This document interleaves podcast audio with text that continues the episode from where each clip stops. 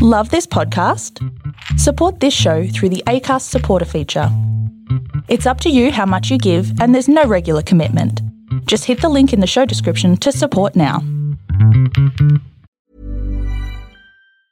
Mom deserves the best, and there's no better place to shop for Mother's Day than Whole Foods Market. They're your destination for unbeatable savings, from premium gifts to show-stopping flowers and irresistible desserts. Start by saving 33% with Prime on all body care and candles. Then get a 15-stem bunch of tulips for just $9.99 each with Prime. Round out Mom's menu with festive rosé, irresistible berry chantilly cake, and more special treats. Come celebrate Mother's Day at Whole Foods Market.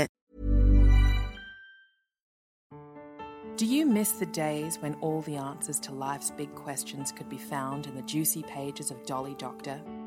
Sex, friendships, relationships, family, life stuff. Dolly gave us total honesty with zero judgment. We learned that it wasn't weird to masturbate, like a lot, and that periods can sometimes be tricky, unpredictable things. We talked about what to do when we had a crush on someone and how to get over relationship breakups. Having Dolly to turn to made all that teenage angst a bit more bearable. Adulthood was around the corner. We would all get our shit together, move to the city to become big time businesswomen, and sleep with Harrison Ford, like Melanie Griffiths in Working Girl. Was that just me? Life was happening. And then we all grew up and realized that everything is still confusing. Welcome to the Big Sister Hotline. Presented weekly by me, Clementine Ford, this is your place to ask all the questions you still don't know the answers to about sex, friendships, relationships, family, and life stuff, with the kind of frank advice you could expect to find from the person who loves you most, your big sister. Because life isn't easy, and sometimes we all need a big sister to call on.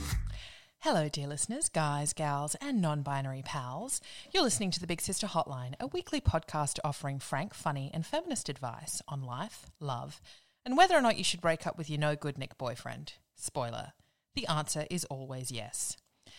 The Big Sister Hotline is recorded on the stolen lands of the Wurundjeri people of the Kulin Nation. Sovereignty of these lands has never been ceded. I pay my respects to elders past and present. This land always was and always will be Aboriginal, and Black Lives Matter. You might have noticed that the hotline didn't broadcast an episode last week, and this was in part because I didn't want to take up valuable airtime or conversational space. I've also been thinking about how I can, as Brandon K. Good spoke on this week, move away from being a quote unquote good ally to being an effective ally. And while I don't have any concrete answers just yet, I wanted to reassure listeners of the Big Sister Hotline that these are all things I'm looking at seriously and critically right now, and that I will hopefully have more structural answers to very soon. Now, one of the wonderful things about a global uprising taking place in the 21st century is that we can all be instantly connected via social media. Without undermining the ongoing existence of structural gatekeeping, on the whole, there are voices and perspectives available to millions of people now that we can discover in an instant. And that's where this week's guest on the hotline comes in. I've been following her on Instagram for a little while now, although she actually is very, very new to this particular account. And I absolutely love her fierce and unapologetic take on feminism, the taking up of space, and using her voice to loudly challenge and confront the abuses perpetrated by misogyny and racism. Under the moniker of Loud Bossy Gross, she writes In all the ways the world wants to ostracize me, I say, fuck it. I will not be silenced. I love myself fiercely. I will fight for what's right. I will take up space. I will be messy. I will be free. I will be shameless. I will be rebellious. I will be loud, bossy, and gross. Laura, welcome to the hotline. Hello, thank you. Thank you so much for joining me. Also from England, Norfolk, where Yes. I uh, I spent a couple of years in my teenage teenagehood, my terrible, uh, awful adolescence. How was your Oh. adolescence? Um, well, Norfolk uh, is very white, very, very white. Yes, it is. And especially in the town that I live in, I've noticed that you know there's there's no one that looks like me around here. Only a handful, I'd say, really. But um, it's weird to kind of be the minority. I guess I'm always the minority, but especially here because I used to live in Essex, where there are loads of black people. Um, and now living in Norfolk where there's like hardly any, and I'm just doing my weekly shop in Sainsbury's, and people are kind of like giving me the side eye, looking at me funny. It's kind of like I'm not used to this at all. Um, and that's something I'm having to get accustomed to. I'm conscious about, you know, as I as I said to you uh, in our Instagram messages as well. I'm very conscious about this being, in particular, uh, a time in which a lot of people are demanding labour from you, and uh, you know, yes. we can talk about the implications of that as well. But I, I don't want you to feel in any way that you're here to be the expert on racism, because of course that's your life, and uh, mm. I, yeah, I definitely am very conscious about not creating that extra labour for you. But just in terms of living in a very white location in a in a in a country really that is still grappling with and still very resistant to addressing its colonial. I mean, you say things like colonial history about England, but it's it's kind of like undersourcing the pudding a little bit with that because England's white supremacy exercised all over the world has been so significant in terms of the construction of white supremacy and the heralding of it and the maintenance of it. And yet, as I've mm. read, you know, other um, writers of color talk about uh, because because a lot of that empire building happened, in, you know, in very colonialist, colonialist ways. A lot of people in England like to think that they're not really a part of it. They're not really part of the structures of racism. It's absolutely not true. Every single human being contributes to racism in one way or another, whether it's conscious or mm-hmm. subconscious. Everyone's part of the system. So anyone who thinks, oh well, I, am not part of it. I'm not like them. I'm not like I'm not a police officer killing black people. I'm not, you know, being overtly racist. But not, by not being overtly racist, but by being passively quiet, you're contributing to racism. Mm.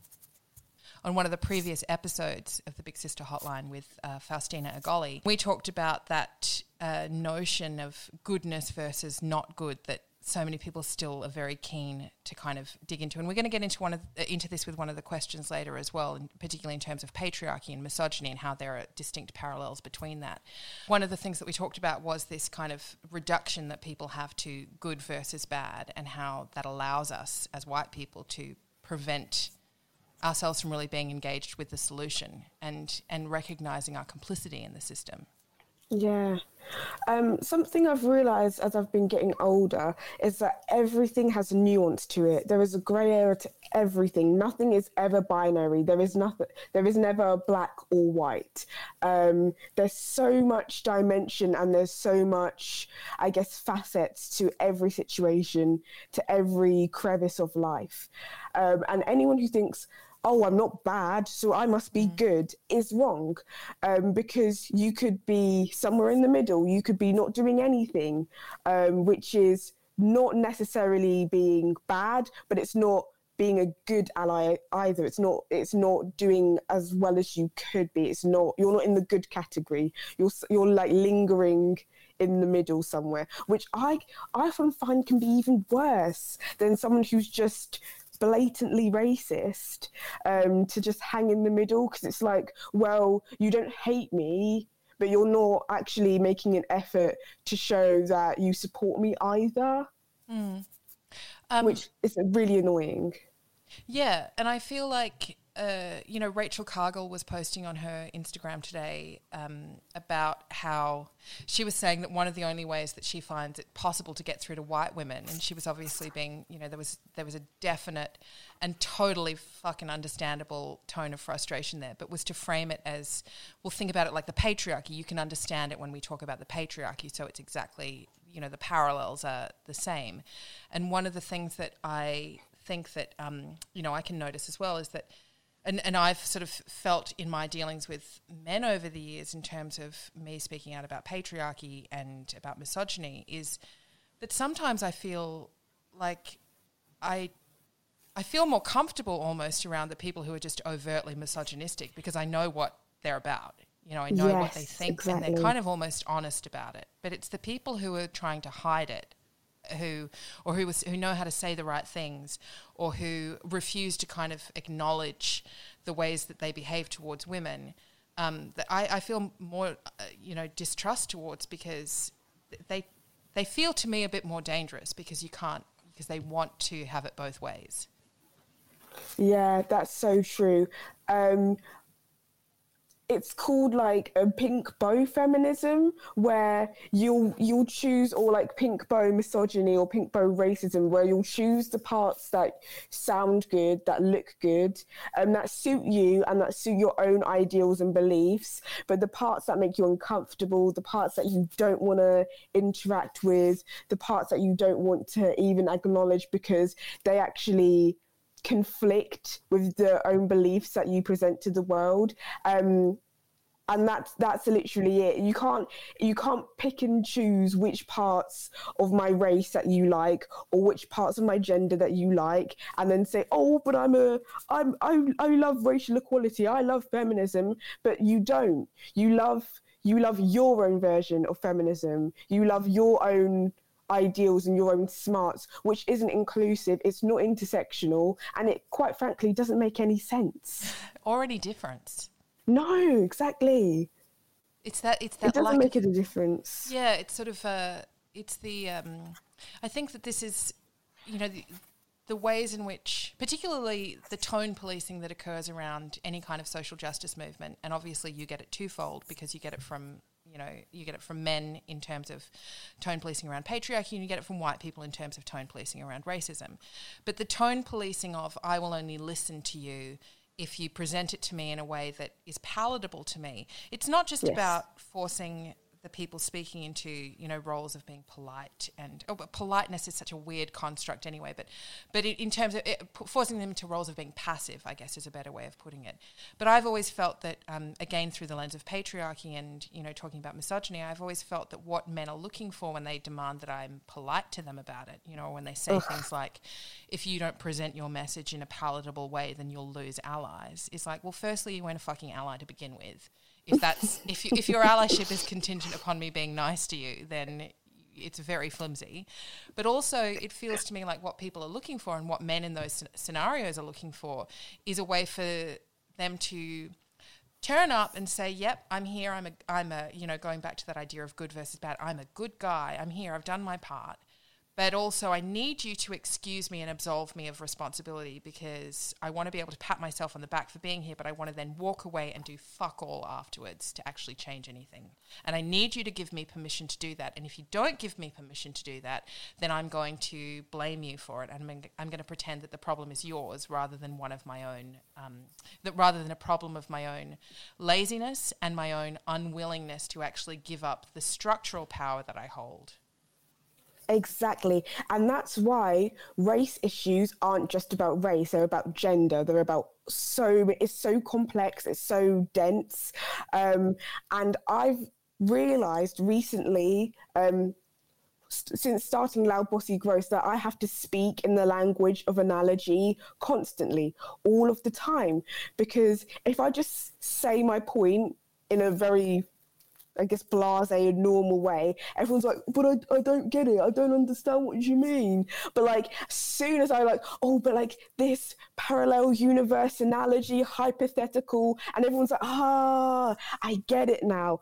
And that that drives me crazy because it's like, so you want me to make it really simple and small, and you want to make it all like you want me to put it in a pretty package for you, and then you understand me. And that's kind of like any black woman listening to this, or any just women in general, will be able to relate to having to simplify yourself into the most boring, watered down, just one dimensional version of yourself to be understood, to be accepted, to receive any kind of love or validation from the world. Um, and I, I really want to challenge that. I really want to conquer that. I really want I really want people, women all over the world to understand that you don't have to make yourself into this really just meh person. You can be hard hitting. You can say things very, I guess, con- controversially. Like you can be all of these things. You don't have to be the nice one. Um, I don't. I don't like nice. I, I don't like being nice because what does that even mean? Like for me, that's just you're not being anything. You're you're just going with the wind. You're just following trends. You're just you're not standing for anything. Well, you're easy to swallow. Exactly. That's it. A lot of people like to round their edges because they'll be easier to uh, digest mm. to the world.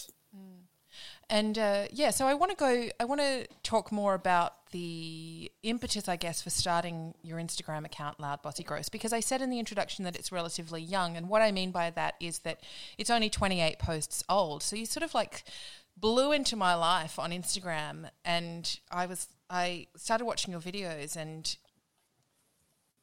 I mean, they had the they had the effect on me that I hope you're going for, which is who is this woman and where has she been all my life?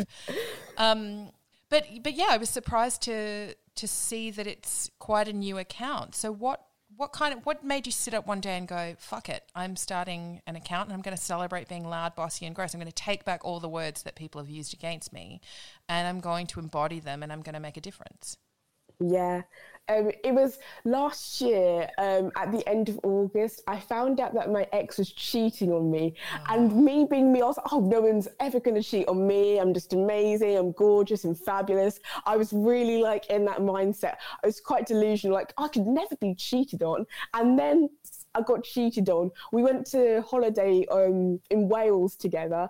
Literally the week after we get back, I find I find out that he's been cheating on me the whole time, four months, um, mm. and so going back a few years, I was the ultimate people pleaser. The ultimate people pleaser. Um, I was just a pushover. I didn't stand up for myself. Um, I never got what I wanted because I didn't speak up for myself. I used to just watch the world go by. I had no backbone, nothing, no self esteem, no confidence. Like, it was just a bad situation in my eyes.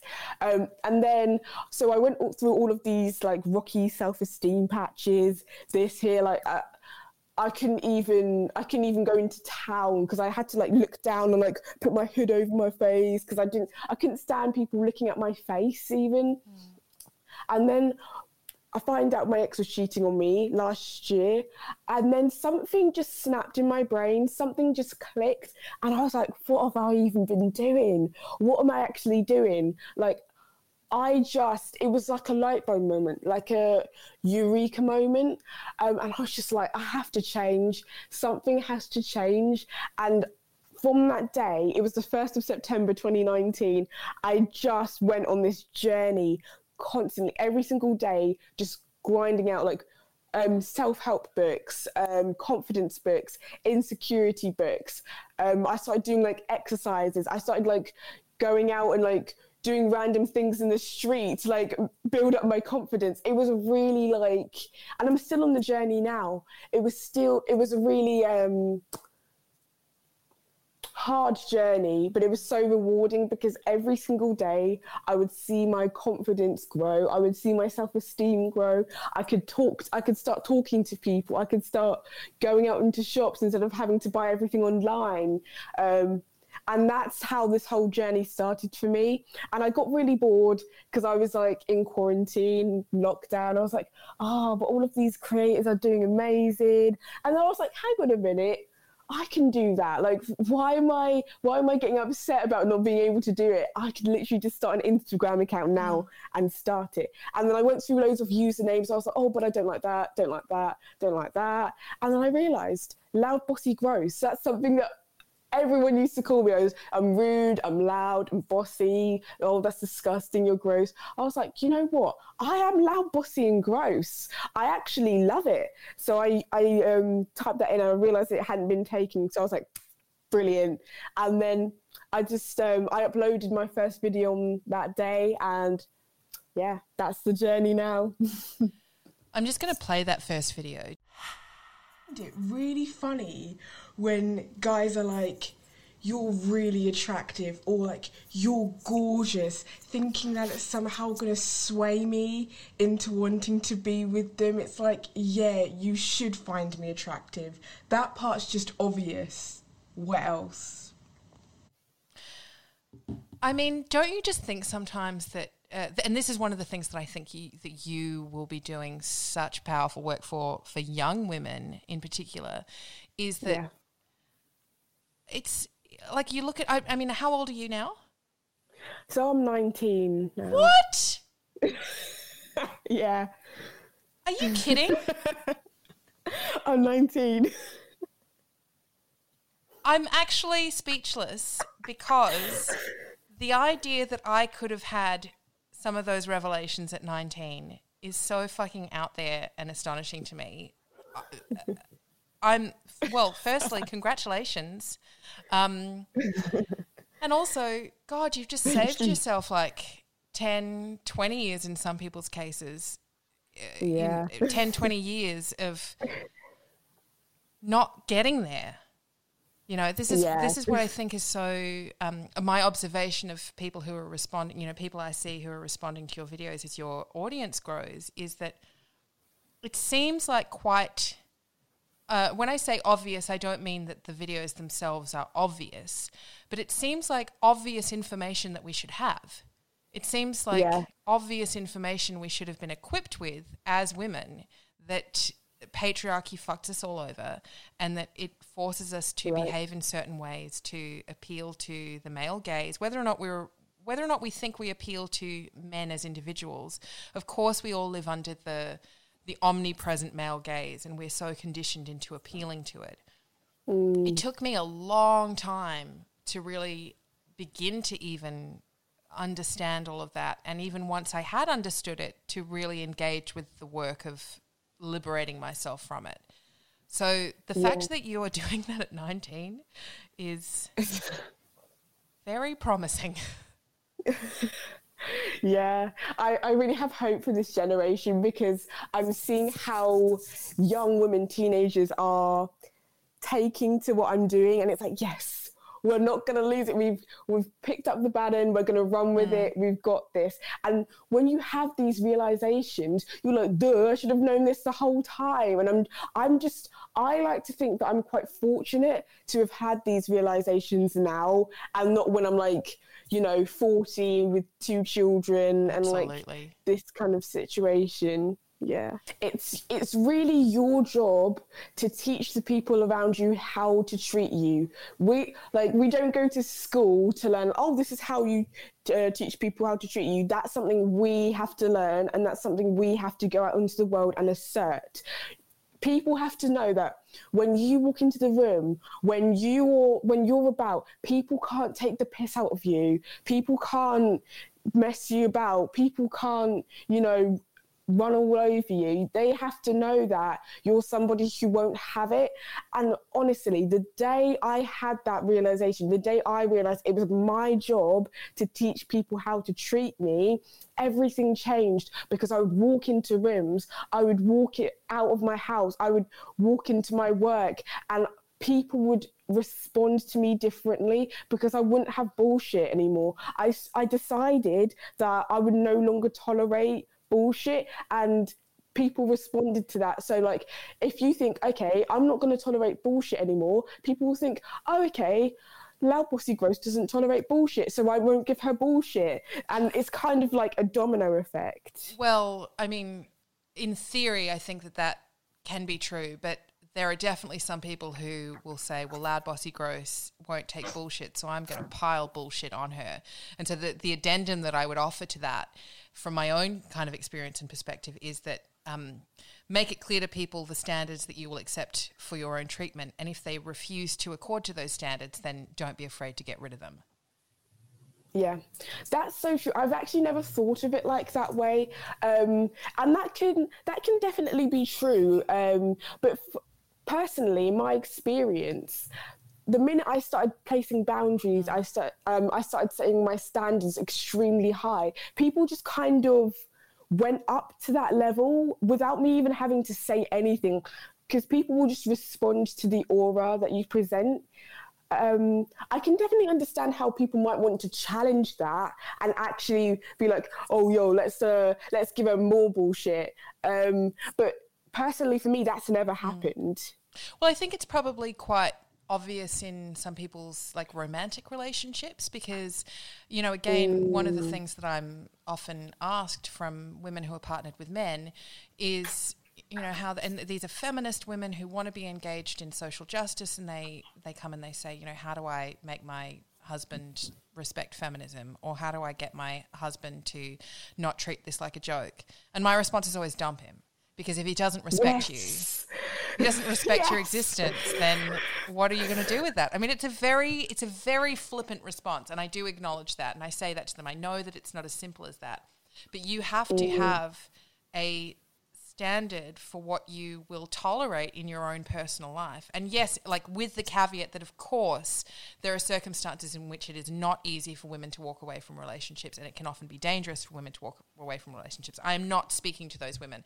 I am speaking to the mm-hmm. women whose husbands are just lazy, who treat them with disrespect, who, as you know, happened to you and happens to so many fucking women all over the place, cheat on them and think that somehow you know, the domestic service that their wives and their female live-ins offer them. And I say that deliberately because I've I've decided to stop using the word partners because so often men do not exemplify what it means to be a partner, and I don't think they should be allowed to be called that word.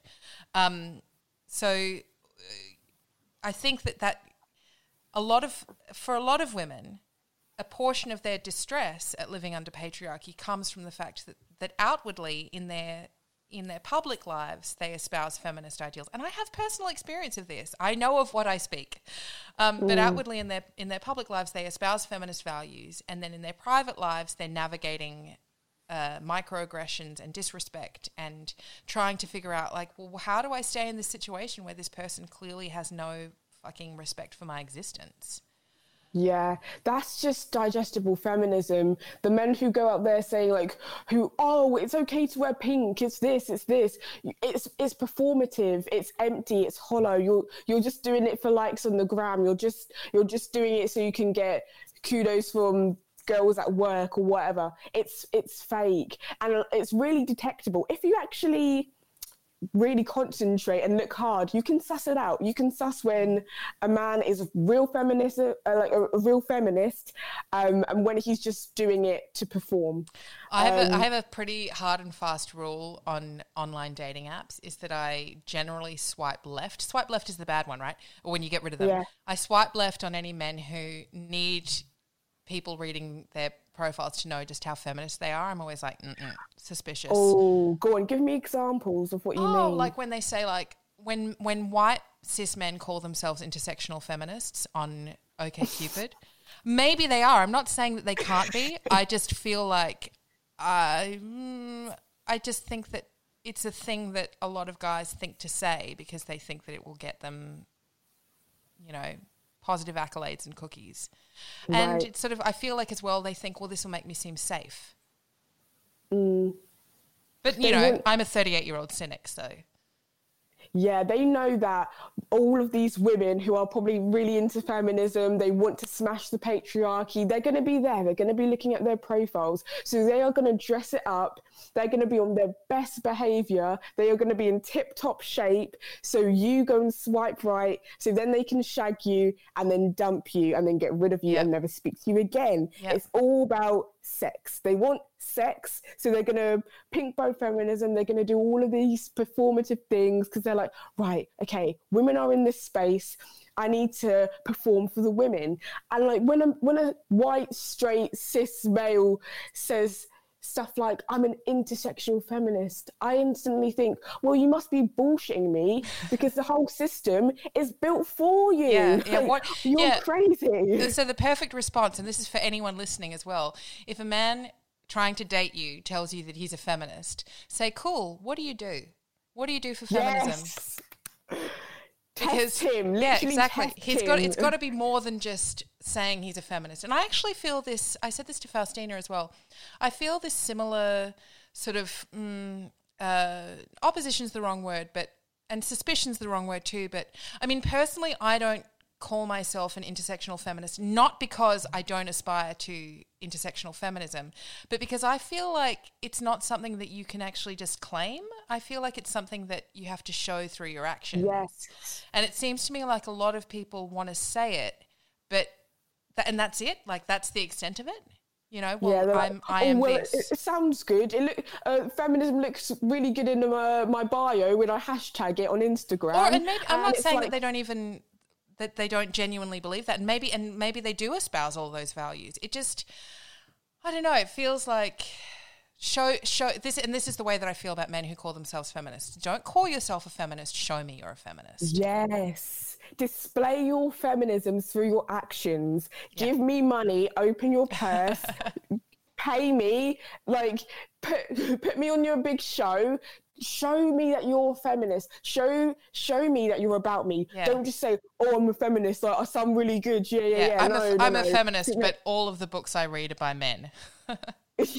yeah. Oh, I, I read I read one feminist book. I read, uh, you know, we should all be feminists. Yeah. Now that does not like that is not. I have lots of suc uh, success criteria. Right. You're ticking one box at the moment. like I want to see you fill out all ten, all twenty boxes. Otherwise. You just don't count. Like Yeah. they're like, oh, but I've, I've done this one thing, not good Yeah. enough. You gotta, you gotta not. try harder. You gotta try harder, dudes. Anyway, should we get on with the questions? Yeah, let's go. Please note my disclaimer in very big flashing lights that neither Laura nor I are doctors, counselors, or professionally trained sex therapists. We're Exactly. just we're just two women who like to use the gram to spread feminist messages everywhere.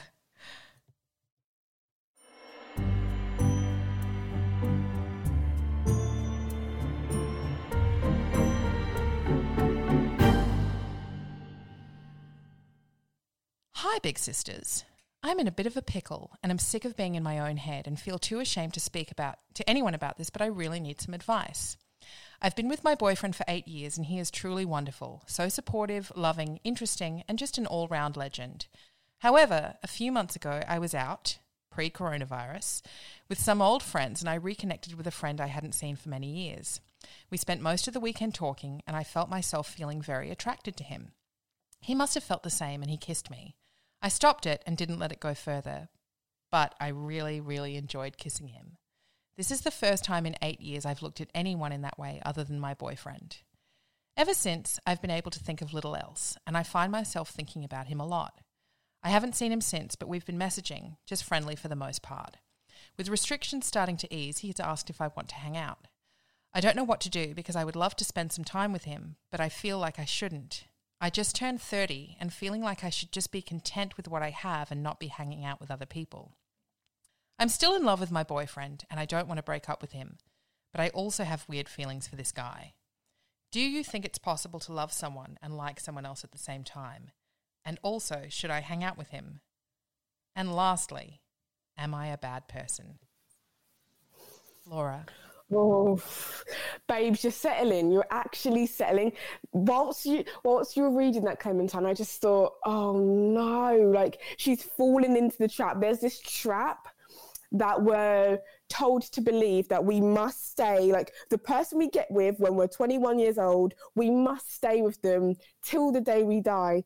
Mm-hmm. And it's it's actually not true to be quite frank with you. If you decide one day if you've if you've got married at the age of 21 and you get to like 30 and you decide you don't want to be with this person anymore you have to divorce them. Like point blank period you must divorce them. I i won't i don't have a lot of tolerance for settling at all um because it's kind of like but why? Why are you doing it? Who are you trying to appease? Who are you trying to get you know r- respect from by settling in this very unhappy marriage? By staying with this boyfriend that you actually don't want to be with anymore? I'm a huge advocate for just dumping him just just don't don't be with someone you don't want to be with because you're guilty you, you feel guilty about getting rid of him Well, I, I mean, you know, you know that I am also a big advocate of the just dump him line of Right. advice. You know, I'm, I, in fact, I say it to almost everyone who, who writes in and asks questions about what they should do with their boyfriend. I'm like, dump him, get rid of him. Um, but with this one, I think it is. Uh, I, I, I don't know that I would necess- necessarily say to this lovely little sister that she should just dump her boyfriend, but I do think it's a good good time and a good opportunity to open up a conversation, not just between you and me and the listeners here, but also potentially with this woman and her boyfriend about what a relationship between the two of them could look like. Because you are absolutely correct, Laura, when you say that we are conditioned into this belief and i don't think that men are actually conditioned into this same belief in the same way that women are. It's it's women who are conditioned into this belief that the most important thing we can do is find a man to marry us. It's not find a man we want to marry but find a man to marry us uh, to have babies with and to settle down and become a wife and a mom and just do that for the rest of our life. And that is where that way is where true happiness lies. And that any mm. other thing that we do beyond that you know whether or not we have success in our career whether or not we write books whether or not we create content on the internet whether or not we just like to sit in our room and masturbate all day long who cares? Anything we do beyond that is secondary somehow to this main big picture aspiration of finding a man to marry us and give us a baby and I can fully appreciate as someone who, I mean, I'm 38 now and I've had a baby, and my life looks very different to when I was 30 and I was starting to think about whether or not I wanted to have a baby. It feels like one of the problems that, you know, this is sort of broadening the issue out beyond this particular question, but one of the problems that we also have in, uh, you know, our very rigid patriarchal society is that there are limited um, there are limited options and there's a limited picture on what family can look like. And that is changing slightly now and it's changing slowly, particularly as queer identities become more paramount and more visible. But I still think that we kind of fixate on this idea that for, uh, say, you're a woman who, whether or not you all the time or just sometimes like to partner with cis men, that and if you want to have a child, that this is the model in which we need to have a child. I don't know whether or not this particular questioner does want to have children, but this is the situation for, for some women. That if you want to have a child, particularly around the time of 30, that this is the time when you need to start thinking about it because that biological clock is ticking and you're not going to have your eggs forever, ladies, et etc., etc. Um, and that there's no, we don't sort of talk about the fact that if you are a person who is capable of becoming pregnant and having a child, that there are myriad ways in which you could do that, that are all equally as valid as each other. And that in fact, if you are, a, like as in this particular circumstance, if you're a woman who would like to have a child, you can do that completely separately from your romantic existence. You yes. may believe that you want to do it with a man in a romantic scenario, but I can tell you from personal experience and also from witnessing the experiences of countless women around me who have gone through that process that the romance never lives up to the hype and the reality is very different from what Hollywood sells to us. So, mm. if you could open yourself up to the possibility of like, well, I could be a parent, I could have a child, or I could have a life even without children. I could have a life that is full and rich and that I dictate and that I get to be in charge of. And any romance I have can be can be somehow like uh, uh, you know radically different from that or slightly different from from what we're told to expect. But i think I, I totally agree with you that we are in this situation where a lot of women get to 28 29 30 31 that sort of period of time. And they may have been with their male partners for six plus years and they think oh okay well i've put in all this time now. This is it this is this yeah. is the guy. And if I leave now, if I walk away from this, then I'm letting him down. I'm letting everyone mm-hmm. else down and I'm somehow like I'm throwing away my opportunity for happiness because they're still very much sold into this idea that happiness is provided to us by partnering with a man and living with a man. Mm. And that's the trap. That's the trap she's fallen into. And that's the trap that so many women are falling into. They're so they're so scared that if they break up with this this guy who's really doing nothing for them that oh like they're the best guy i'll ever have. I can't find anything better than this. Um oh what if i'm poor? What if i'm this? And it's it's it's quite frankly not true. All the ways a man can you know, treat you well, love you, you can do for yourself. You actually don't need a relationship in order to be treated well. No, you don't need a, rela- uh, a relationship to have a great life. You can be single and treat yourself better than any partner possibly could. And you can be single and have a more fulfilled life than someone who goes out with different guys every single week. Um, and my big thing is that you're the main source of your happiness. It it literally cannot. It's not even that you shouldn't let it happen, but it literally cannot come from anybody else. It must come from you within. And it sounds really cheesy and cliche, but it's cliche for a reason. I want to kind of defend the boyfriend a little bit in this scenario, only because she's she has made a point of saying He's very supportive, loving, interesting. He's an all-round legend. I truly do love him and I feel happy with her. So I don't I don't get the sense that she's dissatisfied with her relationship, but she is questioning whether or not her attraction to another man means there's something wrong with the relationship. And I want to kind of drill into that and say that absolutely not. Like you are a human being clearly mm. with you know a sexuality and it is totally normal and natural not just for you but for anyone in any situation whether or not you've been going out with someone for a week or whether or not you've been going out with them for 10 years or whether or not you've been married to them for 50 years it's completely yeah. normal for you if you are a sexual creature to be sexually attracted to numerous other people along the way and it's yes. actually fine for you to want to be fulfilled by that it's okay yeah maybe this woman feels guilty about the kiss uh, I, I personally think, I mean, a life is a very long thing, and I don't think that anyone should let a kiss kind of topple their house of cards for them. But I do think it's a really good opportunity for, uh, you know, not just this woman, but for anyone listening to think about what they want their romantic life to look like and have an open yes. conversation about it with their partner and say, hey, look, what do you think about being attracted to other people? What do you think about kissing other people. What do you think if we want to be together for this, you know, say we want to be together forever? What does that look like for us? Can we really commit to a relationship where we are only with each other for the rest of our life? Or maybe our relationship could look a bit different to that. What she might want to do um, is explore the avenue of maybe an open relationship if he's up to it, of course. Hmm. And definitely don't feel like you've don't you're not a bad person. You're absolutely no, not a bad person for being attracted to someone else, not. for kissing someone else. But I think that well, the difference is that if you people who set out to be du- duplicitous and conniving and mm.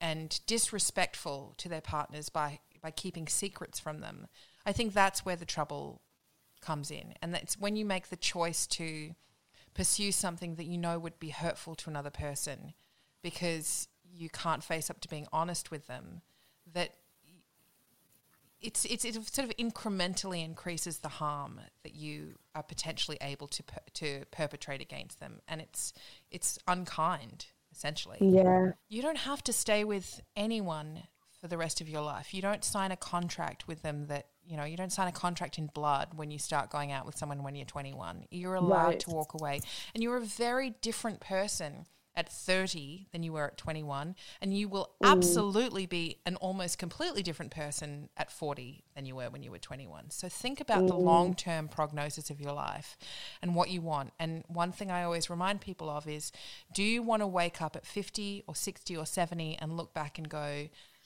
where did I let the time go? Why did I give up all these opportunities to actually live and suck the marrow out because I wanted to like accord to some strange, some other person's version of what like a good moral relationship looked like.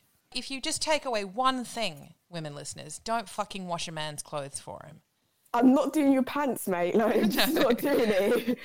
But you know, you you'll be all right, little sister. Just you know, hang in there.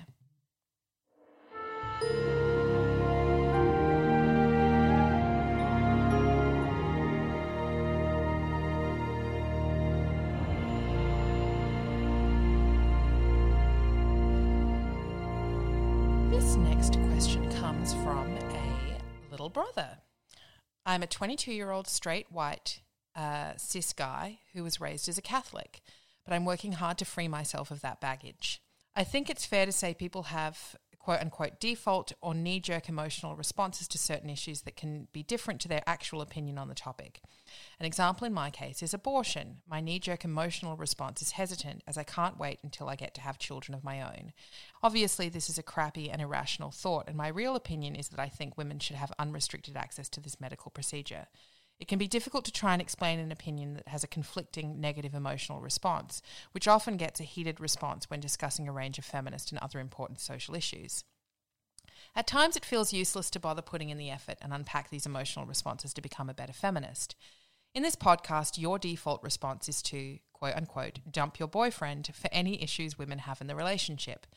It also feels like there is a theme in many of the podcast's responses to questions that all white cis hetero men are incapable of anything except reinforcing the patriarchy and continuing to perpetrate abhorrent acts.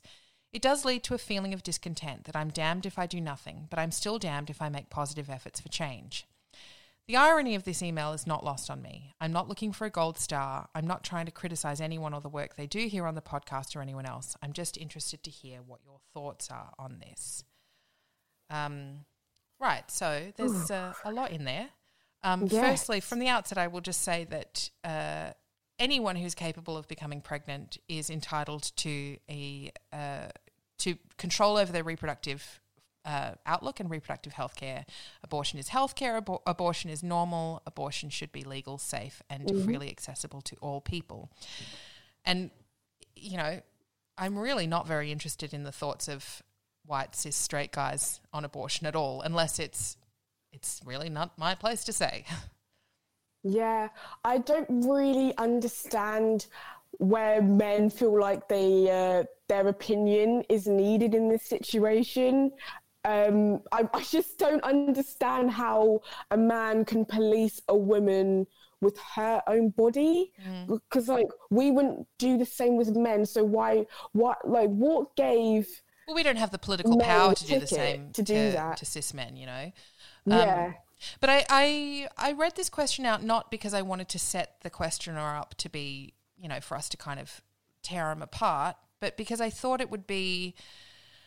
Uh, it's a good opportunity to for any other men listening for us as feminists to kind of do that work and you're welcome by the way but do that work for you to really kind of tease apart some of the I guess the issues that have been outlined in this, or the expectations, or the the feelings, or whatever. So I, want to kind of approach it with, you know, the, a generosity of spirit, um, and mm-hmm. to come to it in good faith. And one of the things that I'll say is that, um, you know, the question of the little brother talks about knee jerk emotional responses versus opinions, etc. And I did read an interesting post today about the difference between a reaction and an opinion. Of course, we all have mm. reactions to things, but to have an opinion, we kind of need to be well. To have a an opinion worth listening to, it needs to be an informed one, and it yes. needs to be aware of, you know, the all of the issues relating to a certain topic, and yeah. Um, a, a white cis man's reaction to abortion is instructive, I guess, in some ways, but it's really irrelevant to the issue of whether or not abortion should be accessible because of course abortion should be accessible and if you if you uh, you know that it's just it's it's not even it's not even an issue up for debate as far as I'm concerned. Um, yeah. What I'm sensing from this question though is some of the same things that are kind of coming up with uh, you know discussions around race at the moment, um, particularly and unfortunately from a lot of white women who are very willing to have conversations like this around patriarchy, but not so willing to examine our own behavior when it comes to racism.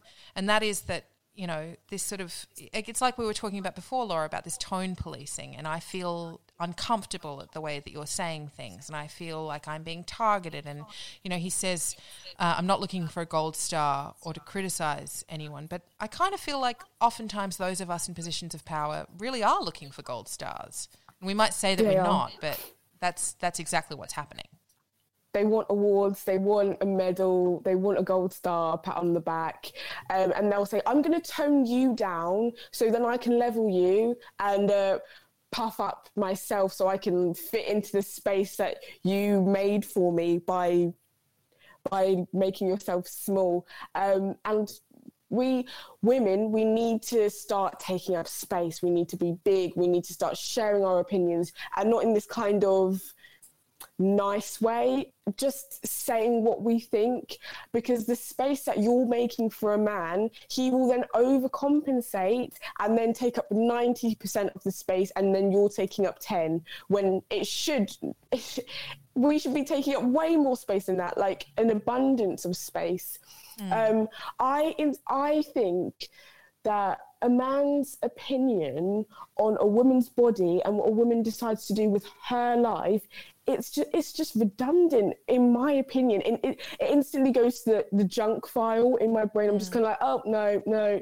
Um maybe yeah it's like we don't need their permission. to this. No we don't need it. We actually don't. We've got too many other things to be worrying about um, about our bodies and self-image and self-love body positivity. We don't need a man saying oh but i think this because it's like no no mate no actually. Mm. I, I disagree. I don't really need you to tell me what you think or what you don't think I should do. Yeah, I think that there's something, I guess one of the things that I kind of wanted to highlight with this, again, in good faith, you know, I, I hope that the, the man who sent this in will listen to this with an open mind and an open heart, but really absorb what I'm saying as well, is that um, this podcast, you're very welcome to listen to it if you're a guy. Like, please come and listen mm-hmm. to what women talk about, but it's not for you it's not for you. You know, it's not mm. geared towards you and your feelings. It's not there to satisfy yeah. you. And if there is a part of you, which there probably is, and I'm not saying that that makes you a bad person, but I just think that, you know, these are the questions that we need to ask of ourselves. If there's a part of you that is tuning into this podcast because it's part of your like, well, I'm a good feminist guy, and so I'm going to listen to this podcast because that's what a good feminist guy would do. And you're finding that you know you're you're then being kind of confronted with well I'm I'm now not being it's not being acknowledged that I'm the good guy. Yeah it's yeah. not being acknowledged that of course there would be good, good men listening to this um, and I'm one of them and so why why are there no disclaimers? I mean I'm doing the job of listening to you. Isn't that enough? And those are really important questions to kind of ask yourself and and confronting ones yes but you know really present yourself to the challenge of what is it what is it that I'm expecting from you know my engagement with this is this mm-hmm. why do i feel uncomfortable about not being catered to yeah. in this space that is not for me yeah. if if a guy's idea of feminism is supposed to accue feminists quote on his page like say hashtag smash the patriarchy and then go home and then shag his girlfriend and then pay no pay no attention to her for like the rest of the evening and not do anything for her, then that's not feminism. That's performative. It's empty. My idea of feminism is giving back. I want to see your resources um, manifested in my life. I don't that that I, that whole idea of feminism. Oh, I'll just I'll like look really good for Instagram, and then uh, when someone when a woman tells me I'm doing something wrong, then I'm gonna fight back. No, that's that's your own, I guess, kind of filter of what you think you should be doing. You want an award. You want me to clap for you and say well done. Um, but no, it's not. It's not going to happen because you're not you're not doing what I say. You're not doing what I think is right in my own eyes. I think this is a good reminder for all of us who experience any kind of privilege. And, you know, everyone experiences some form of privilege. We may have class privilege. We may have, uh, you know, we will have we may have white privilege. We may have sex privilege. We may have uh, cis privilege. Yeah, there are there are degrees of privilege that we experience, and of course, you know, the the more disadvantages that you experience, the more profound uh, the oppression that you'll be forced to wade through in, in life. But for those of us who experience privilege and can enter a space and understand inherently and instinctively, even if we are not consciously engaged with the reality of it, instinctively understand ourselves to have some privilege in a space, then we need to really begin to grapple with the reality of discomfort.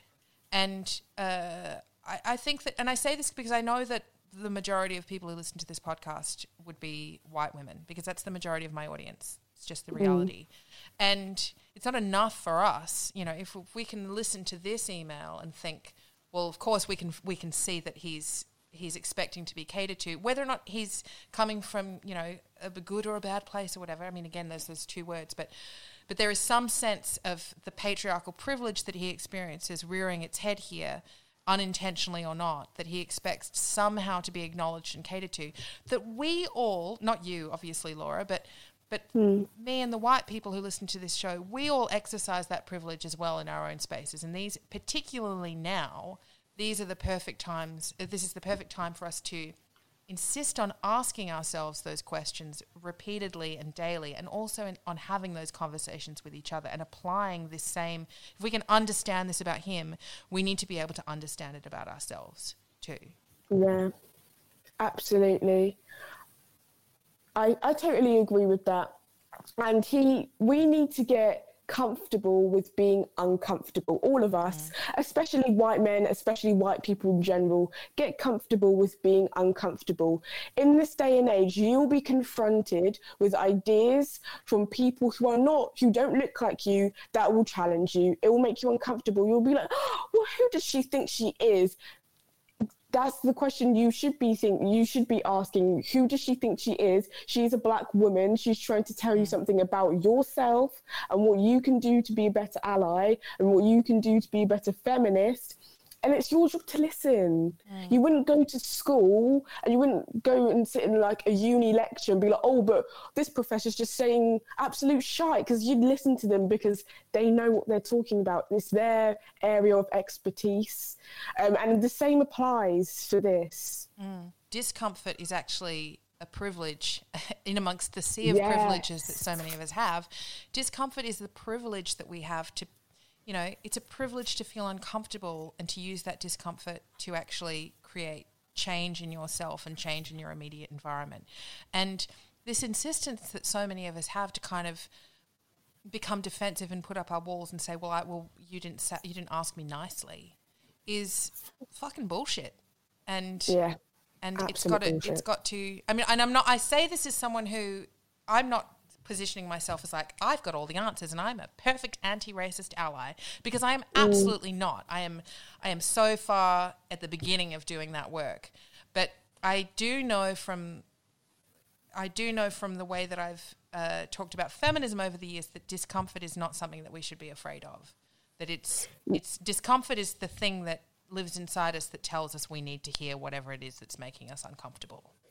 Yes, that's the warning sign. When you feel that discomfort in the pit of your stomach, that's actually your sign to do something about it. Your your intuition, your body is trying to tell you, hang on a minute, this is something I need to address. Maybe not just wallpaper over and ignore. Mm. Um, and that's you need to follow it. You when you get confronted with discomfort, you need to think, okay, what am I going to do about this? And not just be like, oh, but they, they're, they're wrong because like they're not agreeing with me. They're not telling me what I want to hear because that's not how you're going to progress mm. in your journey. Mm.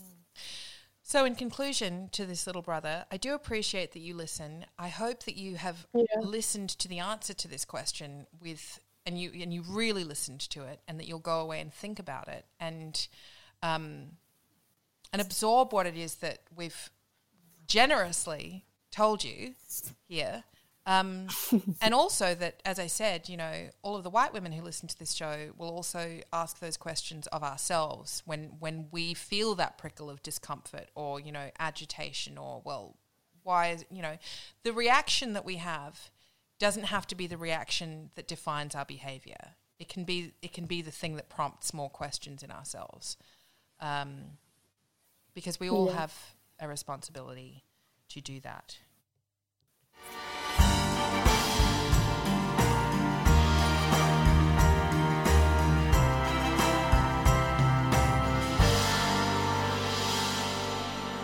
You've been listening to the Big Sister Hotline, a weekly advice podcast that delivers no nonsense words with love from the kind of people you know have your back. Your big sisters. You can find us on Apple Podcasts, Spotify, Podchaser, Google Podcasts, and everywhere else you look for great content. And you can also listen to all the back episodes. Please, if you do like it, then consider rating and reviewing it because it helps to push the podcast out into other people's eyes and directions. And I would, I would truly love that. Uh, you can send your questions to bigsisterhotline at gmail.com and you can support the ongoing making of the podcast at my Patreon, which is www.patreon.com forward slash Clementine Ford. My guest this week has been Laura from Loud Bossy Gross, an activist and all round excellent human. Laura, what's up next for you? I'm just going to keep doing me.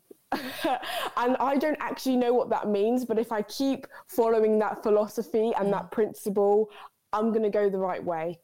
Do you have aspirations to one day make your own podcast or make or write a book or Oh, I would love to write a book. I have so many ideas for a book.